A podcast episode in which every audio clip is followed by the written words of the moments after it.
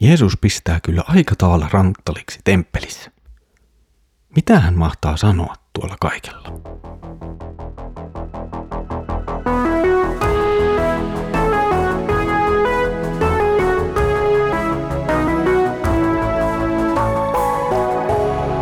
Kirjoitusten pauloissa. Tervetuloa taas mukaan Kirjoitusten pauloissa Raamattu podcastin pariin. Minä olen Mikko ja katselen teidän kanssanne yhdessä nyt Markuksen evankeliumia. Kiva, että olet tullut taas mukaan. Edellisellä kerralla olimme melko erikoisen näytöksen edessä. Jeesus kiroaa viikunapuun, kun ei löytänyt siitä hedelmää aikana, jolloin puussa ei normaalisti olisi pitänytkään olla hedelmiä.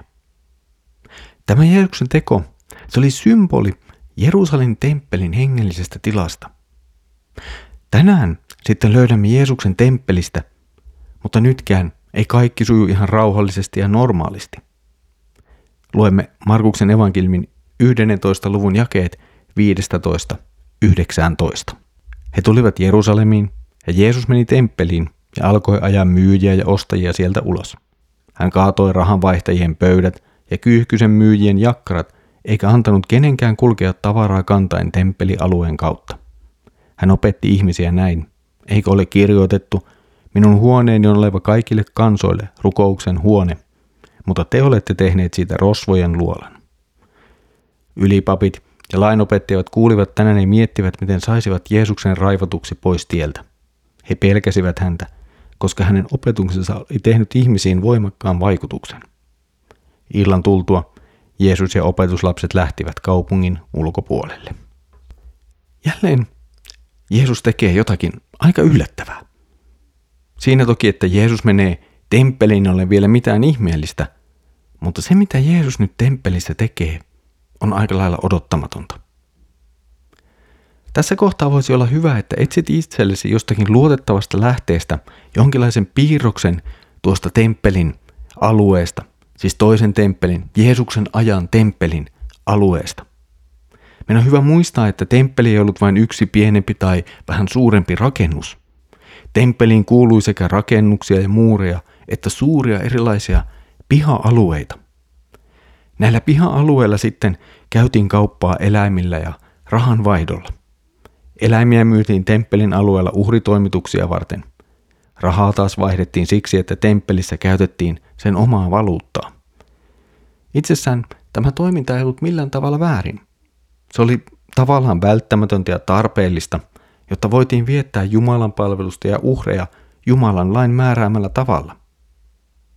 Miksi siis Jeesus nyt alkaa riehua tällä tavalla, keskellä temppeliä keskellä tuota temppelialuetta? Jälleen kerran, Jeesuksen toiminta on hyvin syvästi liitoksissa vanhan testamentin lupauksiin.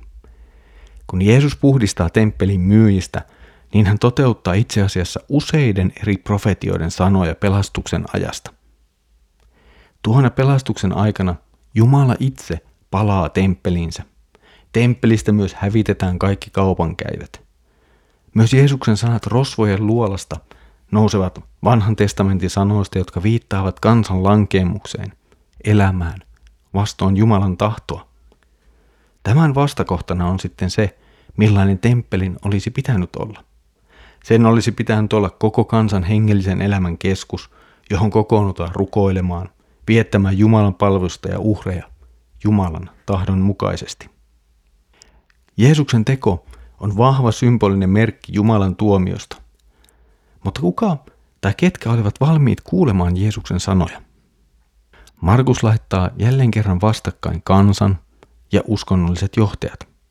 Kansa seurasi Jeesusta ja kuunteli hänen opetustaan – Hengelliset johtajat sen sijaan miettivät jotakin aivan muuta.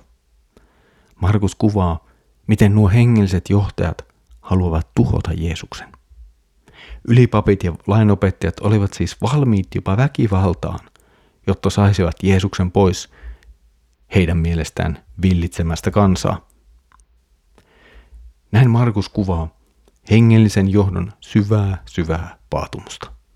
He eivät tunnista Jumalan pelastuksen aikaa ja kutsua parannukseen. He itse asiassa kääntyvät Jumalaa itseään vastaan ja haluavat surmata Jumalan lähettämän pelastajan.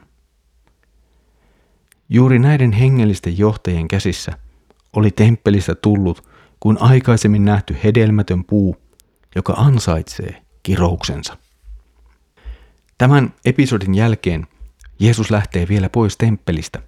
Ylipapit ja lainopettajat jäävät vielä miettimään toimiaan Jeesusta vastaan, eikä mene enää kauaa ennen kuin he muodostavat suunnitelmansa ja alkavat sitä toteuttaa.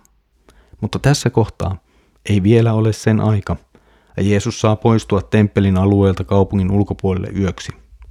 Ja näin tilanne kuin hetkeksi rauhoittuu ennen aivan lopullisia ja viimeisiä tapahtumia.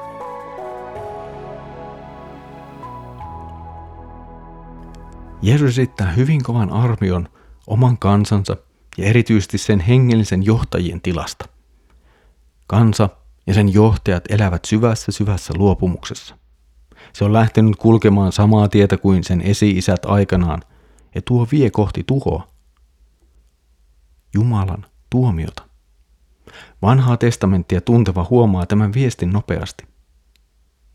Mutta vaikka me itse nyt elämme hyvin toisenlaisessa ajassa, emmekä enää edes vanhan liiton aikaa, niin kyllä tämä Jeesuksen teon olisi syytä puhutella ja herätellä myös meitä. Ja herätellä sekä arvioidaan omia hengellisiä johtajamme ja heidän antamaansa opetusta, sekä katsomaan omaa, omaa hengellistä tilaamme. Olemmeko vain tyhmien lampaiden tavoin kulkemassa harhaan, kun meitä talutetaan väärään suuntaan? Vai olemmeko osanneet toimia viisaasti? Harhaan joutumisen välttämiseksi on lopulta hyvin yksinkertainen keino. Se on nimittäin tuntea raamattu ja tuntea se mahdollisimman hyvin. Tuntemalla Jumalan sanan voimme välttää monia monia vääriä teitä ja niille joutuessamme löytää sitten tien takaisin sinne, missä meidän kuuluisi kulkea. Ja näin emme joudu lopullisesti eksyksiin, lopullisesti kadoksiin. Tässä oli tämänkertainen Kirjoitusten pauluissa Raamattu podcast. Mukavaa, että olet jälleen kerran yhdessä ollut mukana katselemassa Markuksen evankeliumia. Seuraavalla kerralla olemme jälleen viikunapuun äärellä ja näemme, miten sille oli käynyt Jeesuksen sanojen seurauksena. Siitä siis seuraavalla kerralla. Mutta nyt Herramme Jeesuksen Kristuksen armo, Isä Jumalan rakkaus ja Pyhän Hengen osallisuus olkoon sinun kanssasi. Amen.